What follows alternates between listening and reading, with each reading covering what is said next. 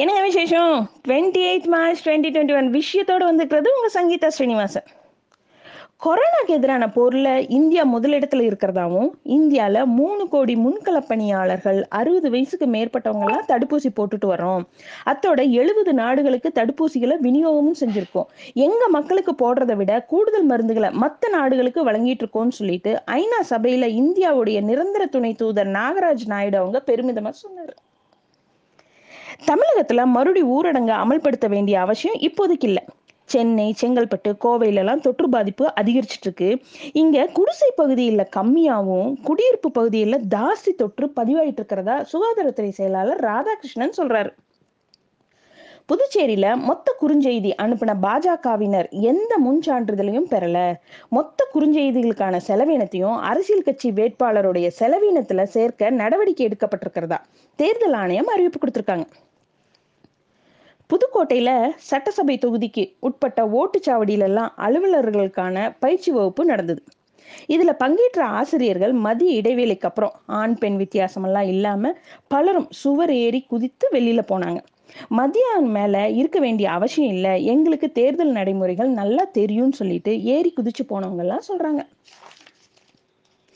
சேலத்துல திமுக தலைமையிலான மதச்சார்பற்ற ஜனநாயக கூட்டணியில தேர்தல் பிரச்சார பொதுக்கூட்டம் நடந்தது. இதுல திமுக தலைவர் மு க ஸ்டாலின் அவங்க காங்கிரஸுடைய எம்பி ராகுல் காந்தி அவங்க மதிமுகல வைகோ அவங்க விசிகா திருமாவளவன் அவங்க உள்ளிட்டோர் பங்கேற்றாங்க. திருத்தணி தொகுதியில வேன்ல அமர்ந்தபடியே விஜயகாந்த் பிரச்சாரம் செய்தாரு. கைகளை மட்டும் முரசு கொட்டுவது போல சைகை காட்டி ஓட்டு சேகரிச்சார். முதல்வர் பழனிசாமி அவருடைய தாயார் குறித்து அபாசமா பேசின திமுக துணை பொதுச் செயலாளர் ஆ ராசா அவங்கள மீது மூணு பிரிவுகள் கீழே வழக்கு பதிவு செஞ்சிருக்காங்க. தாயாரை பத்தி தரம் தாழ்த்தி பேசியவர்களை இறைவன் ஒருபோதும் மன்னிக்க மாட்டார்னு சொல்லிட்டு கண்ணீர் மழ்க முதலமைச்சர் எடப்பாடி பழனிசாமி அவங்க வேதனையோட சொன்னார். திருச்சியில தபால் ஓட்டுக்காக போலீசாருக்கு கொடுக்க வைக்கப்பட்டிருந்த எழுபதாயிரத்தை போலீஸ் கமிஷனர் லோகநாதன் பறிமுதல் செஞ்சிட்டார். இந்த சம்பவம் தொடர்பா ஆறு போலீசார் மீது வழக்கு பதிவு செய்யப்பட்ட நிலையில நாலு பேர் சஸ்பெண்ட் செஞ்சிருக்காங்க. புதுச்சேரியில காங்கிரஸ் கட்சியுடைய தேர்தல் அறிக்கையை முன்னாள் முதலமைச்சர் நாராயணசாமி அவங்க இன்னைக்கு வெளியிட்டார்.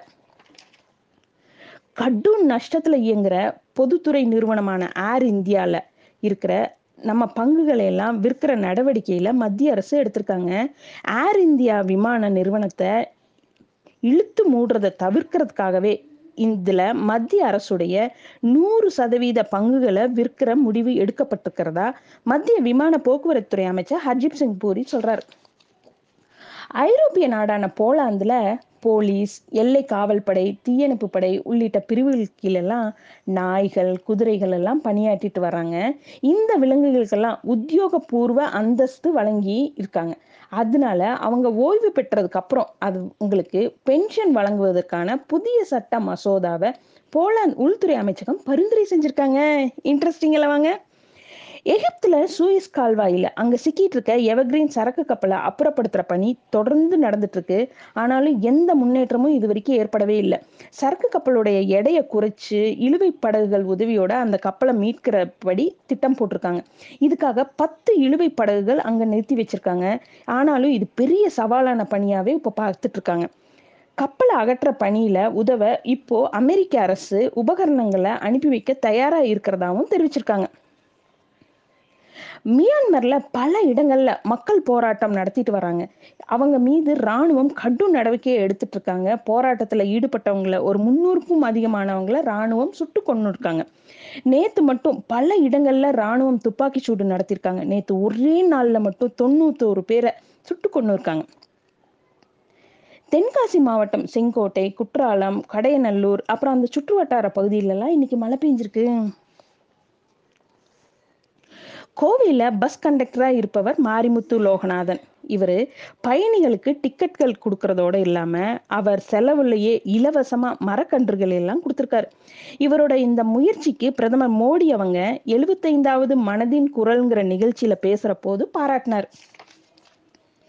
இந்தியாவில் பதினஞ்சு வருஷத்துக்கு மேலே இருக்கிற பழமையான நாலு கோடிக்கு மேற்பட்ட வாகனங்கள் வந்து பயன்பாட்டில் இருக்க இதை தமிழகத்துல மட்டும் முப்பத்தி மூணு லட்சத்தி நாற்பத்தி மூணாயிரம் பழைய வாகனங்கள் இருக்கிறதா சொல்லியிருக்காங்க. சுற்றுச்சூழல் மாசுபடுவதை தடுக்க பழைய வாகனங்களுக்கெல்லாம் பசுமை வரி விதிக்க அரசு திட்டமிட்டுட்டு வராங்க. இது மாதிரி இன்னும் நிறைய விஷயத்தோட நாளைக்கு night sharply at nine o'clock உங்க மீட் பண்றேன். Good night.